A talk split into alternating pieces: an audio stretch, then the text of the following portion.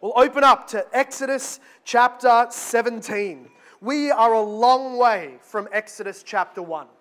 In Exodus chapter 1, we opened up with the, the first arrival of the Israelites. There was only about 70 of them into Egypt, and, and over 400 years then passed in that first few chapters where we saw the people of God multiply according to his commands. We saw them enslaved by Egypt. We saw them massacred in infanticide by the Egyptian armies. We saw Moses miraculously spared and raised up. He met God in Mount Horeb. How far we are from Exodus chapter 3, where Moses first met the living and true God. Then, then he went back into Egypt and he was used by God for the plagues against Pharaoh, the destructive miracles against Egypt, the release of God's people from slavery across the Red Sea in miraculous power and into the wilderness. We are a far way from Exodus chapter 1. But it seems even now, after all of the acts of mercies, the divine works of miracles, it seems that now, in the wilderness, after this salvation, after the bitter water turned sweet, after the miracle bread coming down day by day, every morning, miraculous bread on the ground, every day, God in front of them in a cloud, every night, God in front of them in a fire, this constant miraculous blessing to the people of God. And it seems that they are less godly than they were in their slavery. In Exodus 1, we see that they are crying out to God, calling on Him according to His covenant promises to Abraham. In this passage today, we will see their continued downgrade and degradation into further and more bitter complaining. Exodus chapter 17, verses 1 through 7. Hear now the word of the living God. All the congregation of the people of Israel moved on from the wilderness of sin by stages, according to the commandment of Yahweh, and they camped at Rephidim. But there was no water for the people to drink. Pause. We've been here before. We know what's going to happen. This is fine. No cause for emergency or alarm. Everybody remain seated. Keep your seatbelts on. No worries at all. Therefore, the people quarreled with Moses. Oh, bad, bad news. And said, Give us water to drink. That's how it sounds in the Hebrew. And Moses said to them, Why do you quarrel with me? Why do you test the Lord? But the people thirsted there for water. And the people grumbled against Moses and said, Why did you bring us up out of Egypt? To kill us and our children and our livestock with thirst? So Moses cried to Yahweh, What shall I do with this people? They are almost ready to stone me. And Yahweh said to Moses, Pass on before the people, taking with you some of the elders of Israel, and take in your hand the staff with which you struck the Nile, and go. Behold, I will stand before you there on the rock at Horeb, and you shall strike the rock, and water shall come out of it, and the people will drink. And Moses did so in the sight of the elders of Israel. And he called the name of the place Massah and Meribah because of the quarreling of the people of Israel and because they tested Yahweh by saying, Is the Lord among us or not?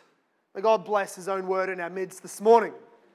And may he who have ears to hear, hear the word of the living God as He is in our midst to speak it to us today. They repeated their, their frequent sin, the sin that we have said over and over again will be the downfall of this generation. God will not break his promises to Israel. He is a covenant keeping, steadfast love God. And yet, he will kill this whole generation and leave them as a path of corpses through the wilderness because now, for about, I've, I've lost count, about the fourth time now, they have grumbled against God, assuming he wants to kill them and break his promises. And it will come up to the tenth time that they finally grumble and test God and strain his patience that he says, That is enough. This people go astray from me. This people don't know my love. These people have seen, but they do not understand my gracious covenant. They will not enter the blessings. They will not go into the promised land. They'll die in the wilderness. And then they have 40 more years until their children rise up and enter into God's Sabbath land.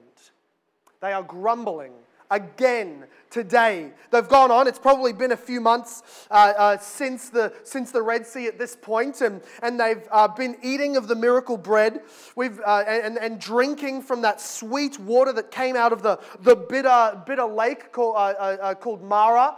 And yet, at this point, as thirst strikes, they again show their true colors. We've been saying over and over again each week that grumbling, grumbling from the people of God, is a sin that has multiple sins underneath it. As the people of God grumble, which is just, by the way, the easiest thing to do.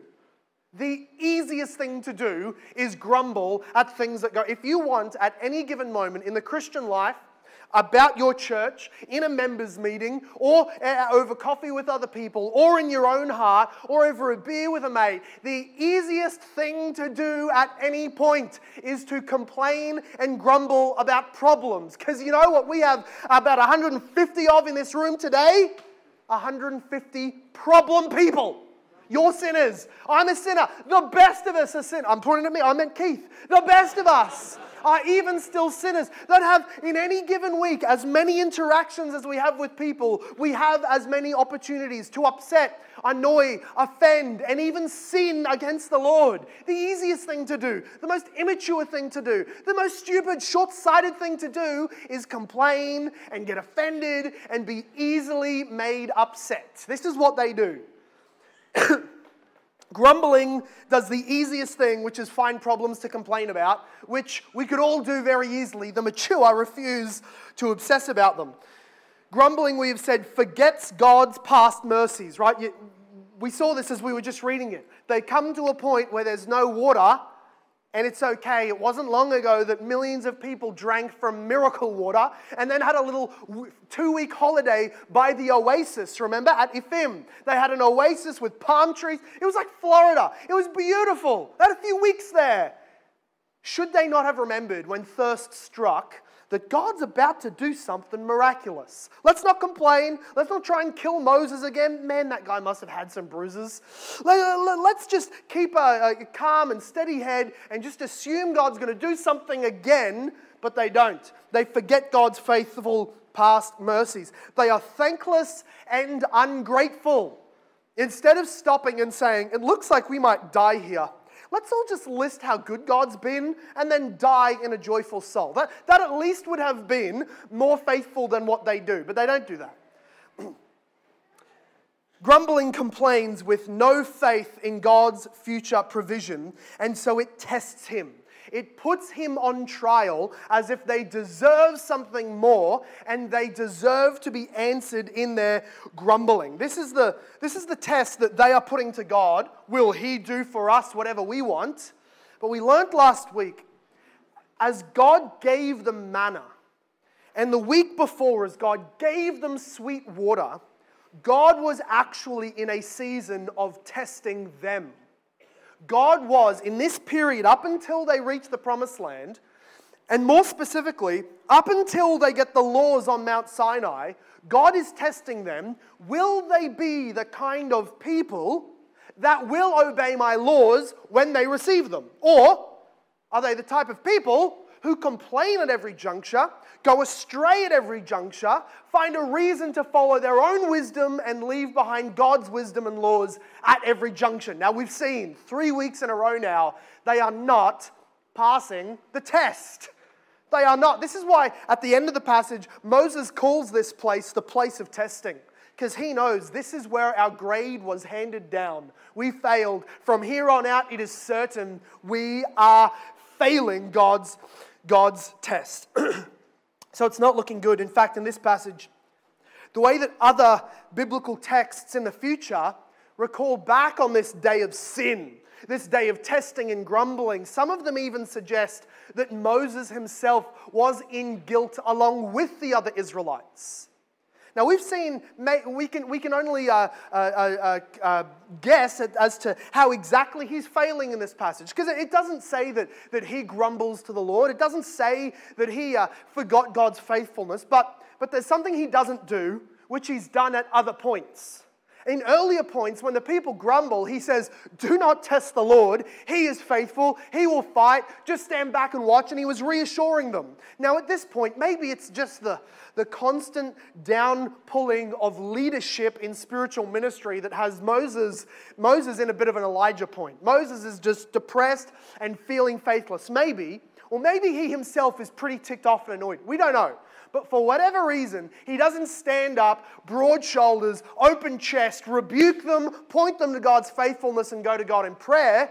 But he cried out to the Lord, we're told in verse 4. And God does answer. But Moses is obviously struck with fear. These people are going to kill me. That's, that's one heck of a members' meeting. I'm sure we've all been in one of those before if you've been in church uh, for any period of time. now, we do see, of course, in verse 5 through 6, God's miraculous, amazing blessing, his provision. Look at verse 5.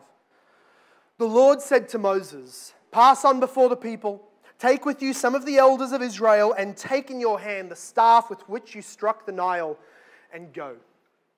Moses, go back out in front of them. Show them you're not afraid. Moses takes some of the elders, representatives of the people, witnesses who can sh- tell everybody, because there's no way that the multiple millions of the crowd will be able to see with precision exactly what Moses is going to do. Get yourself some witnesses to stand before God and the people and tell them of God's mighty works. And take with yourself that symbol, that sacrament, that, that, that picture of God's miraculous divine presence, the staff of God. The staff that turns the Nile into blood is what he's referring to. The staff with which you struck the Nile. Remember, my, my first miracle among them was a water based miracle. That's what he's reminding them. I'm okay with dealing with water problems, God was reminding them. It is, the, it is the sign and the symbol of his presence among them. And so Moses, holding up the staff, he walks in front of them, 70 elders behind him, and they walk up to the rock. Look at verse 6. Behold, I will stand before you there on the rock at Horeb, and you shall strike the rock. I've been making pains to remind you that every time we see a visible manifestation of God's glory, and every time we see a personification of God in some kind of visible or fleshly way, whether that be the fire of the burning bush, the cloud and fire that is leading them, the angel of the Lord that appears to, Joseph, uh, to, to Joshua, the, the, the, the, the angel that appears to Abraham, whatever it may be, in the Old Testament, we ought to see that where God visibly appears to his people, he is doing so through the mediation of God the Son, the second person of the Trinity. No, man has seen the Father, but it is God the Son's job to make visible appearance and manifestation to the people of God the reality and the truth of God the Father. It is then the Spirit that invisibly applies the truth that is manifest to the people's heart. But here is another juncture where God is saying, I'm before you in the cloud. God the Son is present with you through the cloud and the fire, but I am going also to walk with you, Moses. The people won't see me. You won't see me. I, I don't know whether Moses saw a pre incarnate version of Jesus. I'd, I'd love to have been there. I can't say I would have been on the good side this day. I'm glad I was born after the cross. But here's Jesus in some way, God the Son, walking with Moses, and he goes and stands up upon the rock and commands that Moses strike the rock. God was with his leader. God himself was there in their midst, presiding over the people, and was about to give them water to drink. He says, Strike the rock, water will come out, and the people will drink. There's Exodus commentaries are just filled with these liberal theologians trying to explain what really happened because obviously it wasn't a miracle. What they say is that this was obviously just a well, a rock stone well with water in the bottom, and it needed a bit of a plunge, and then water could come out. That's pretty dumb. Firstly, because the people wouldn't be complaining next to a well why they don't have water. Secondly, because that is entirely made up and fabricated, and this is everywhere spoken of in the Bible as a miracle of water out of rock. Now, now they do the same thing when they say that the, the Israelites walked over ankle deep water in the Red Sea, or that the, the Egyptians drowned in that same ankle deep water, or whatever it may be. People try and weasel out of this strange explanations, but just try and picture it an enormous rock, which might have been just a stone sort of sitting on the surface, but the Hebrew word can also mean a, a rock cliff face or even a, a, a small mountain that is largely rock with no greenery, whatever it be. Moses walks up to it. God the Son presides over it. And Moses takes a swing and hits it for six, and water gushes out of the face of the rock in an utter divine miracle. Here is the grace of God. Here is the sign of God's mercy that He has heard their struggle. But here is also a promise. Not only are they lapping at the water, and there is now this, out of the desert, there is now this brand new river gushing from a rock, and, and they can come up and they can drink it as a great mercy and grace from God. But secondly, it's supposed to be another tattoo on their eyeballs. It's supposed to be another reminder that God will help them in the future. So that the next time they have a water issue, or the next time they have a, a, plumbing disaster, or the next time that they have any issue at all, they can call on God and his divine servant, his divinely appointed servant Moses, will bring about a solution. He's reminding them, I'm going to be here for your sustenance and your provision into the future. Surely, surely we can all agree at this point, they're done with their grumbling, right? This will be it. This will be the day. It won't happen again. They're just so delighted. God has shown them mercy. They'll never doubt Him again. It didn't happen that way. Look at what verse 7 tells us. And he called the name of the place Massah and Meribah that is, that he gave it, it's not a hyphenated name, it's just interchangeable names. It, you, it can be called whatever you, uh, either one of these seems most appropriate. It was given two names because of the quarreling of the people of Israel and because they tested the Lord. You see, this name Massah means to quarrel. The name Meribah means to test. Yeah, I need to those around actually. Massah, I believe, is testing. Yeah, that's right. Massah means to test, that is to put somebody to the test and try them. And Meribah means to quarrel, to fight, to, to, to, to, to argue. And so Moses says, This is now the place of testing and quarreling because you tested God and because you quarreled there this day by saying, Is the Lord among us or not? Here on this day, they put God to the test. They, they dared to speak to heaven as God was in front of them in cloud and fire. Do you remember what it starts out in chapter 17 by saying? The Lord commanded, the Lord led them in stages. Everywhere they went, God was present with them. And they had the audacity to ask, to, to demand, God, prove yourself. We're here struggling and we're here thirsty. Now, we think that we have the right to accuse you of being a murderous, vindictive, capricious God.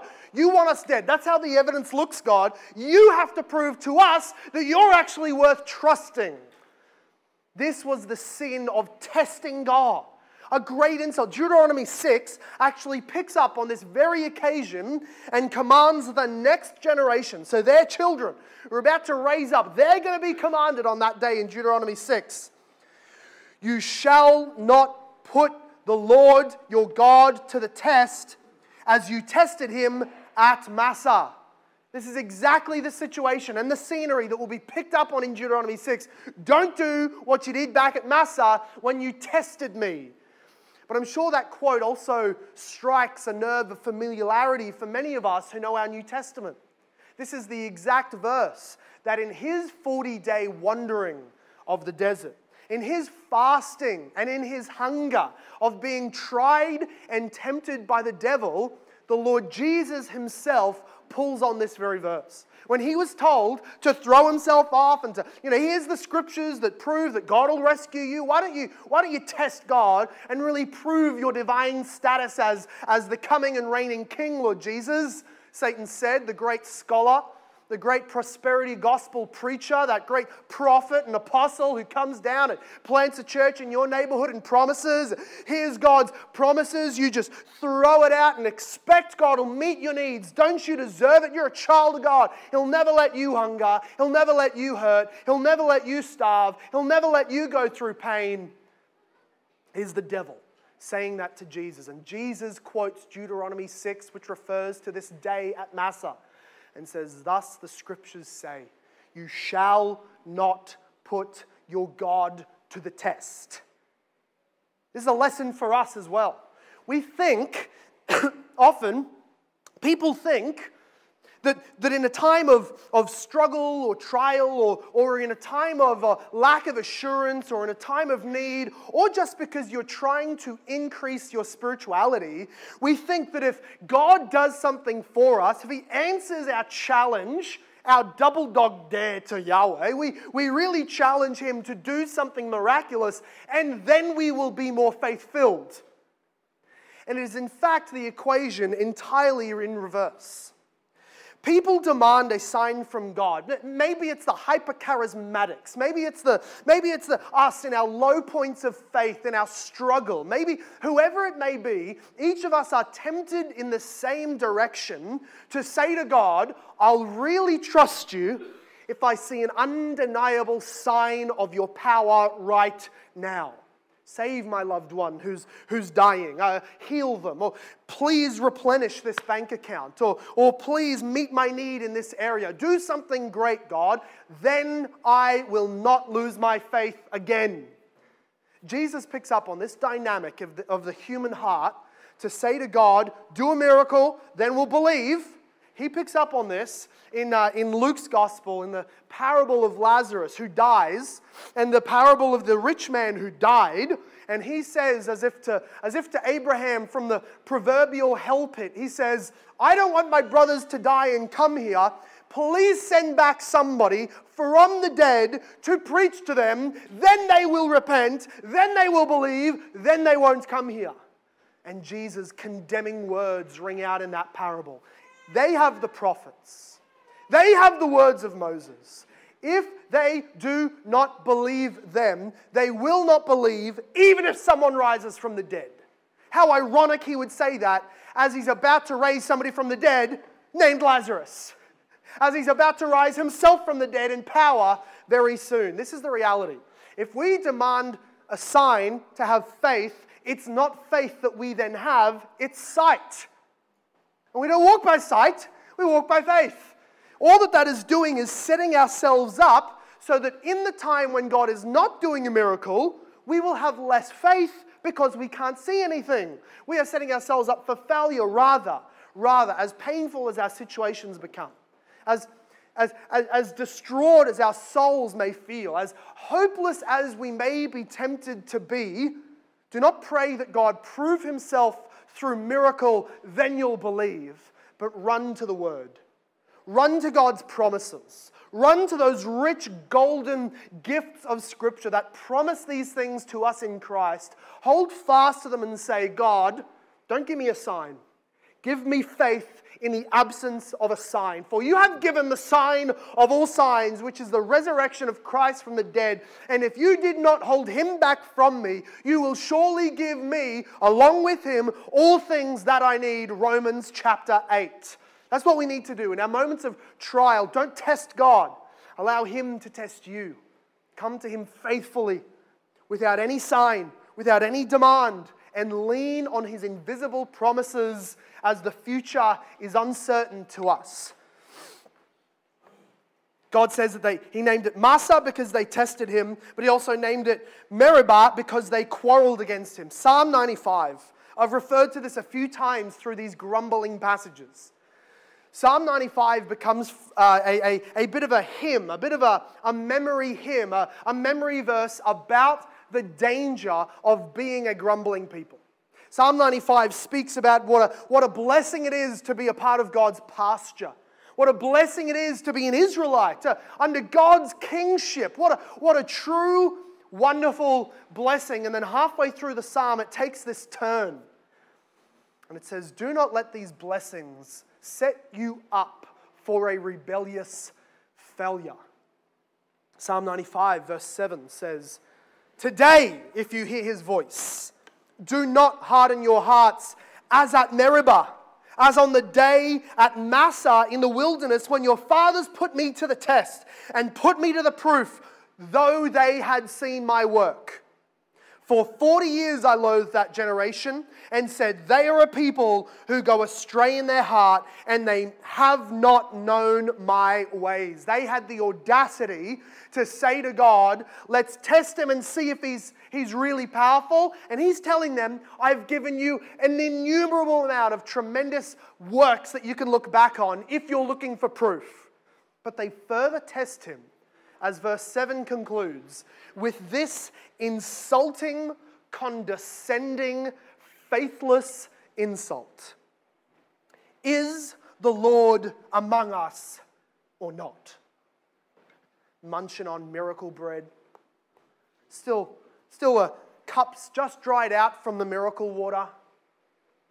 People living who should have died back in Egypt during the plagues, munching on the miracle bread, questioning God, underneath the cloud that He provides them shelter from the harsh sun every day. And under that little shade, they dare to ask, Is, is He even here? I think mums have the best sense of this frustration out of anybody. I've, I've seen it with my own eyes, and I know that if I was a mother, I don't want to say what would happen. It, I'm just glad I'm not the mother. I've, I've seen this from afar and I've had to help her deal out what happens next. But, but as the mother labors in a kitchen, right? You've, I'm sure mums have been here and, and, and, and it's about dinner time, so you know how the body clock works. Your children are going to be hungry. So what do you do? You, you start making a meal. And as you're making it, mid-make, you know, you've got your ingredients here, the bowl's over here, the oven's heating up, you're starting to get a bit hot in this, this hard-working kitchen. Your kids come up to you mid-preparation and say, Mum, are we going to have dinner or what? Whew, my goodness. The self-control every mother needs at that moment to not throw the kid in the oven, serve them up for dinner. It's a memory to the other kids. That's it the, the frustration that must be as God is actively sustaining them with his miraculous power, and they say, Where is he anyway? What's, what's he done for us? But this will be a parable. This will be a parable of the people of Israel, every generation being warned don't be like that symbol of, of adulterous hearts, that symbol of blindness, that first generation. Don't be like them. I think there's three little practical questions to ask yourself in order to avoid grumbling, in order to, to keep away, in the spirit of Psalm 95, keep yourself away from being like this generation. A question, a few questions for, for us. Number one, are you thankful? Are you thankingful, I should say? Are you full of thanking regularly, not when you feel like it, but do you have decided, intentional, regular points in your day? with your family, with your housemates, with, your, with yourself? Do you have decided moments of, of maybe family remembrance? Do you have a discipline whereby you put into your, your calendar, your schedule, your soul, points where you stop and try and list all the blessings of God. I, I, I, I dare to try tonight, before you go to bed, start praying at bedtime for all of the things just today that you have to thank God, and you will not be done by the time we meet the church next week. Are you, thank, are you intentionally thankful? Are you exemplifying to your children, fathers and mothers? Are you exemplifying thankfulness for undeserved mercies? If you are, Thankfulness is the opposite to grumbling and will be a, a, an antibiotic to its poison. Secondly, are you thankful? Secondly, are you engaged in the Great Commission? Are you engaged in the Great Commission? The, the, the water bodies that grow algae are idle, unmoving, stagnant water. So it is with souls.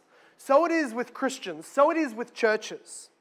That churches and people, or pockets of people, or cliques or families that are not engaged, taking intentional steps to preach the gospel to the community to spread the evangelization through us into the people around us, to, to invest our time, effort, and money into a local church's mission. It is the families, the people, the church friendship circles that fail to do so, that remain stagnant, and now have all the time in the world to look around at how everybody else is doing mission and find a hundred things to complain with, to complain about.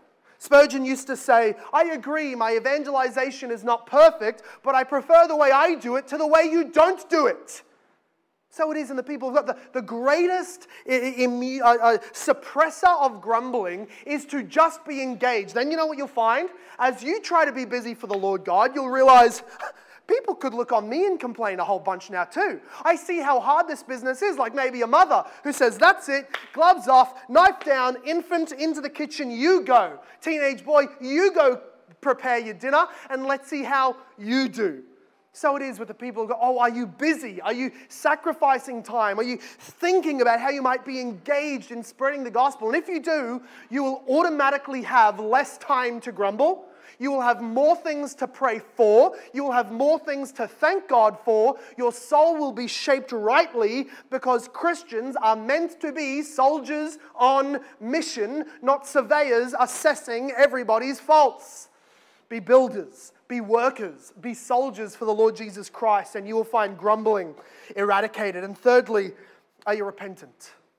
Because even the, the most active, even the most, the most hardworking, even the most thankful of us are sinners who will frequently grumble in our heart or question God or demand a sign.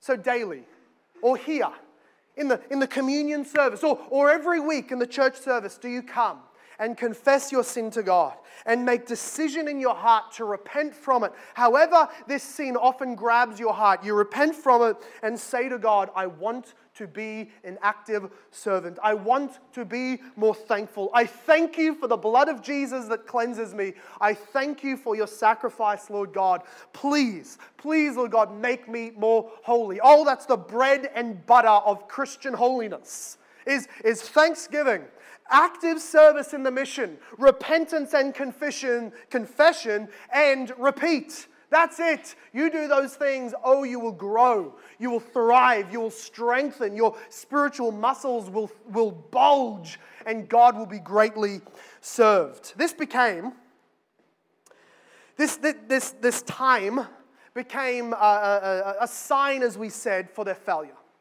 It became a testimony for every generation of their doom because of the grumbling of that generation in the wilderness but it also became a season that was remembered for God's provision. The people's failure and their grumbling, but also a time to remember God's marvelous, gracious provision. So, one of the feasts that God ends up commanding in Leviticus and other places is a regular annual feast every year for the whole people of God called the Feast of Tabernacles or the Feast of Booths or Sukkot if you're, if you're looking to be a bit more nerdy. It was, the, it was the time of the year when the people were commanded from all their cities and all their lands and tribes in the promised land come together. And they did this in the wilderness. Come together, have a holy assembly, a holy convocation, it would be called, on one Sabbath. And then for six days, you go and take palm branches, you go and take sticks. This is the biblical basis for camping. You go and get branches and you make for yourselves little, little dingy little uh, shanty towns. And you live under them. Now, in the wilderness, they didn't quite do it that way because, well, that's how they lived. They lived in tents, they lived in makeshift abodes. And what God was commanding was, I know, God would, God would say, I know you're tempted and tend to forget that I sustained you in the wilderness, even though you tested and tried me, even though you deserved to be struck, I, I didn't. I sustained you. So every year, every future generation would camp. They would come together in the city, they would get branches, and they would live under them for a week and do feasting by the firesides to remember that they lived in tents those 40 years before they inherited the promised land of buildings and brick and gold swinging doors. they lived in tents. Remember that. And remember how God graciously fed you with miracle manna and graciously gave you water out of the rock. This would be the part of the remembrance of the Feast of Tabernacles. If you, if you trace the Feast of Tabernacles through Scripture, you see a few very uh, significant events occur. It was as a part of the Feast of Tabernacles that Solomon first prayed over the newly constructed temple and dedicated it to the Lord when the, when, when the Spirit of God fell and filled the temple with his glory. It was also at the Feast of Tabernacles, generations later, after they were exiled, temple destroyed. Then they were brought back and temple rebuilt under Zerubbabel. And then at the Feast of Tabernacles that year, it was Ezra who led a preaching revival for the people of God. Gathered them in together, built a little wooden platform, opened up the old books and scrolls. He would read it, explain it, and give some application. Read it, explain it, and give it some application. The, the historical basis for what we now, we now have as church expository preaching. That, this revival that struck the people of God, that brought them low in their sins and brought them in joy to God and His grace that happened at the Feast of Tabernacles under Ezra. And then it was, it was hundreds of years later. There was, there was another Feast of Tabernacles. And, and at this point, many hundreds of years having passed, they, the Jews had developed a bit of a tradition that to remember God's gracious provision of water at the rock of Meribah and to pray for God's provision in the future, they would, they would do this little ceremony at the Feast of Tabernacles where everybody would come out of their tent, they would line the streets and surround the temple, and the high priest would take a golden, golden bowl, bowl, a golden vessel, and he would go and collect this water and carry it into the temple. As the people sung the, the Hallel, which was Psalm 113 to Psalm 118, the, the words that we sort of get the idea of hallelujah. They were praising God and worshiping Him, and the high priest would carry, carry this bowl in and through the little tent they had made on the altar, and he would pour it in, and they would silently wait, and then they would start singing again after. And there was this rabbi this sort of traveling rabbi who at, who at one point, hundreds of years later, at the Feast of Tabernacles on the last day, the big Sabbath day, feasting all week, they've all gathered, they're standing here in silence, and he climbs up onto somewhat of a little platform and he yelled over the Jewish people then, Is anybody thirsty? Anyone who is thirsty, let him come to me and you will have eternal life was the summary of this rabbi's strange uh, uh, ex- exclamation. This rabbi was named Joshua or Jeshua, or in our modern English, Jesus. He was a young man who had grown up in Galilee and now 30 or so years old, made the trip to one of God's most holy days and dared, dared to interrupt the entire proceedings and say, Eyes on me. Can you imagine a deacon standing up during a communion service and pushing the bread to the side and saying, That's okay, I will give you spiritual sustenance. This is all about the other deacons would take him out. We know, we know. But can you imagine the audacity? Who is this rabbi? Who is this, who is this young guy who dares to stand up with his 12 unemployed mates next to him and say, This whole thing's about me, eyes over here? This Jesus is the same God who gave them water in the wilderness 1500 years ago. This Jesus, this rabbi, was in fact the God who had led their forefathers through the wilderness by pillar of smoke and fire. This Jesus is the God who gave them bread from heaven in the form of manna. That's him. In other words, this Jesus standing up in the midst of a great crowd and doing open air preaching that was unwelcomed by everybody else, but he took it upon himself. He was the God that they were claiming to worship. They had gathered to his temple.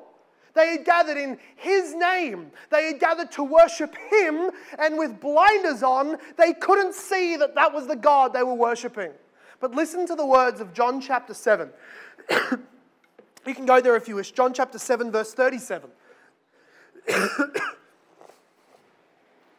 On the last day of the feast, the great day, Jesus stood up and cried out, If anyone thirsts, let him come to me and drink. Whoever believes in me, as the scripture has said, out of his heart will flow rivers of living water. Now, this, John says, this he said about the Spirit, whom those who believed in him were to receive, for as yet the Spirit had not yet been given because Jesus was not yet glorified. Verse 40. When, the, when they heard these words, some of the people said, This really is the prophet. Others said, This is the Christ. The, the prophet. There's many prophets, but the prophet was prophesied by Moses to say there will one day come a prophet who will give you everything I've prophesied about. In greater measure, in fuller degree, he'll bring the lot. The Christ was the anointed one, the chosen one of God, set apart to bring to God's people and the world beyond them all of the great promises of salvation and forgiveness of sins, and God now dwelling with man once again. That's what the Christ was meant to do. Now they hear him say these words, and they say, Is this guy that prophet? This really is. This must be the Christ. What connection are they making in their mind to be able to say that about Jesus based on what he said here? And the reality is that he stands up and connects an Isaiah prophecy and an Ezekiel prophecy, refers probably in loosely to a Zechariah prophecy. He joins them all together, wraps them up, and puts them around his neck and says, They're pointing to what I and only I can give. Here's what he's, he's referring to. There's no single verse that he seems to be quoting when he says, Remember how the scripture said, out of his heart will flow rivers of living water. It seems that he's thrown together a few passages. Uh, uh part of what he's referring to is the great promise of Isaiah. The promise that Isaiah made in, in chapter 12, verse 3, when he said, With joy you will draw water from the wells of salvation. It seems also that he is so appropriately referring to a prophecy made by Ezekiel about this prophetic imagery that Ezekiel had seen when, when he's standing in this great, enormous temple and he can see water leaking out from the temple doors. And it's about toe deep. And God takes him a bit further, and, and now outside the temple, it's about ankle deep. It's, it's starting to deepen. And as it goes further and further out, it's knee deep, it's waist deep, it's chest deep. And now he can't cross it because as it goes out, it deepens and widens. And this, this, Jesus is saying, is just precisely a picture of what happens to the Christian and the Christian church when I pour out my spirit after my gospel has been accomplished. Ezekiel says this in his chapter. He says, Everything will live where the river goes. Jesus is saying that I am the one who brings from heaven to earth forgiveness of sins, the gift of eternal life, and the open door so that the Spirit, the Spirit can come into you and make you not just quenched from your thirst, not just filled to overflowing, but in fact in yourself a spring and source of life so that as Christians and as together the local churches carry the gospel message throughout the world, we are that fulfillment of Ezekiel's prophecy when the river pours out from the holy place of God.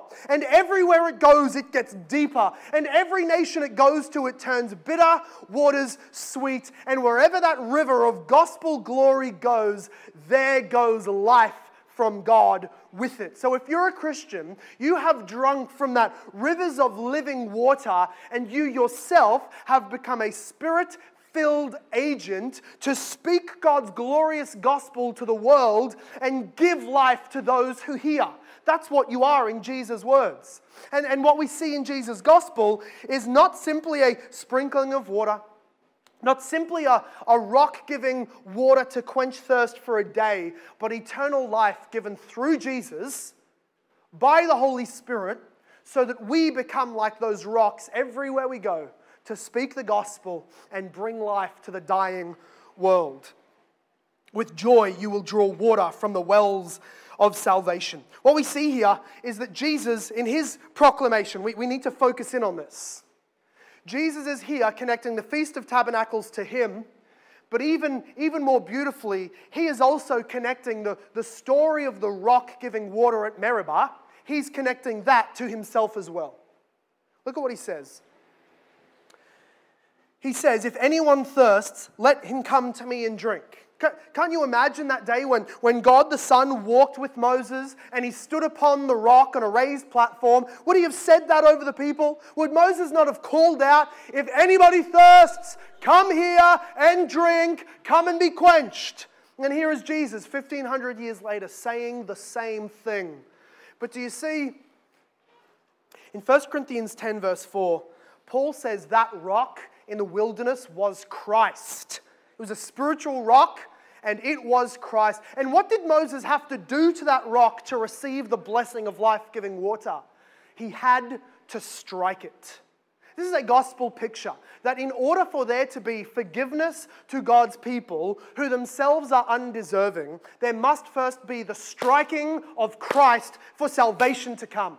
Jesus was struck with our condemnation. Jesus was punished with the penalty that our sins deserved. Jesus was struck in the judgment of God when we deserve judgment, so that we could go without the striking and receive instead the rivers of living water. This is why, because this striking of Christ, striking of the rock, was so powerful a symbol, this is precisely why, in years to come, when Moses is told again, speak to the rock Get water out of it again. Speak to the rock. It's already been struck. You don't strike Christ twice. You don't re sacrifice Christ. You don't re atone for sin. You simply ask for it. When Moses is told, go and speak to the rock, years later, he strikes it twice and then the water comes. And he is told, because of that one seemingly insignificant act, he'll never enter the promised land. Why? Because he tried to re sacrifice the Messiah, and it shall never be done. Jesus Christ came into the world once to be God in flesh. Jesus Christ lived a perfect life for you so that in him would be the wells of eternal life. And he gave himself to be struck by God on our behalf so that rivers of living water could come to us and we could partake of it. Now, the command for you today is not to go and find Christ and strike him nor less to go and find areas of your life that you are unworthy of God's grace and punish yourself or try to clean up yourself. Goodness, you don't have to get clean to take a shower. You get clean by taking the shower. And so it is with Jesus. He says, If anybody thirsts, come to me. Come and be cleansed. And we say, Well, but I'm very sinful. Then you should come. But I'm awful thirsty and I didn't come to get water last Sunday. Then, by goodness gracious, come today. If anybody thirsts, that's the only requirement. What does it mean to thirst? Friends, it means to know your sinfulness. Do you know your sin? Do you know that you are a sinner? Do you understand that you are guilty? Do you know that if you died tonight, you would be condemned under God's law and sent to hell in the rivers of fire forever? Do you know that? Do you understand that you can't earn your way out of this? Do you understand that you can never be righteous, perfect enough, and you can never run away from God enough to ever escape that judgment? If you understand that, then you have thirst. And Jesus says, if anyone thirsts, no other qualification. If you know you're a sinner, if you know you're under God's judgment, then come. Doesn't matter how many times you've not taken it before. Doesn't matter how many times you've rebelled against God in the past. You must come and can come by the invitation of Jesus if you thirst. And then he says, If you thirst, then come and drink. I will give you something to drink. I will make sure you don't thirst again. And we might say, What does it mean to drink? What does it mean to drink what Christ offers? And he explains it in the very next verse. He says, Whoever believes in me believes in me. Believing in Jesus is the spiritual act of coming to Him and drinking. It's not a physical act, it's not a religious act, it is not even an act at all. To drink of Christ, to believe in Christ, is to hear about His perfect life, to understand that when He died, He died for sinners in our place as a substitutionary death, taking our guilt satisfying God's wrath. To drink of Christ is to understand that he resurrected on the third day, defeating death, and now he lives in heaven, having ascended, and he will come back and judge his enemies and bring his faithful to him. That's what it means to, to drink. If you believe those things, if you believe that in him there is forgiveness of sins and the cleansing of the guilty conscience, if you believe that, if you know you're a sinner, you know Jesus can save, and you lean into that, you trust Jesus for that, then you are drinking from the rivers of life that will never let you go. That is the gospel call of the Lord Jesus Christ today. Drink, come to Him, believe His gospel, and receive life eternal, and you yourself will become a source of life to others. Do not stand back. Do not be thirsty and refuse to come, but sprint to Jesus. Come to Him in your heart right now and drink of Jesus Christ. Let's pray. Father God, there's so many lessons to learn in what we see of the Israelites wandering in the wilderness. But this, this most chief sign that you want us to see is that just as they were commanded, you commanded them to come and take what they needed from you. You graciously provided, and you commanded them to come and drink and be quenched. So also now, Lord God, to every sinner who is condemned, to every guilty conscience that does not have forgiveness, to every soul that knows they will be condemned, you command to them, Come and receive my free gift of eternal life through Jesus Christ the Lord. Father God, would you enable them to come? Would you give them the will to receive Jesus? Would you give them a new heart so that they can believe in him? Father God, please. For those of us who know Jesus, who have delighted in receiving salvation, would you fill our souls and fill our hearts with the joy, with the thanksgiving, with the, with the exuberation of being forgiven people? That we, are, that we are people who are not just dry, not just quenched, but we are sources of eternal life even for others. Father God, would you send us out? Would you please pour out again the work of your Holy Spirit through the salvation of many? For the turning of the tide of the, of the judgment in our culture, for the, for the sin that is so rampant out there. Would you, would you exchange it for sweetness? Would you, would you make many people saved and rejoices in salvation? Father God, would you use us that we would be thankful people, not grumblers, that we would be active people, not idle, that we would be repentant people, not proud, so that it would not be said of us that we go astray in our heart, even though the outside looks fairly religiously impressive. Save the lost, please, in our midst, Lord God. Inspire the faith and obedience of those who love you. Exalt the Lord Jesus Christ, the source of eternal life and rivers of living water. We pray in his name. And everybody said, This sermon was preached at Hope Reformed Baptist Church in Logan, Australia. For more information about our church, visit our website at hoperb.church. If you have been blessed, please leave us a review wherever you listen. We pray this message has been used by God to grow and encourage you in your Christian walk. Thank you for listening. Soli Deo Gloria.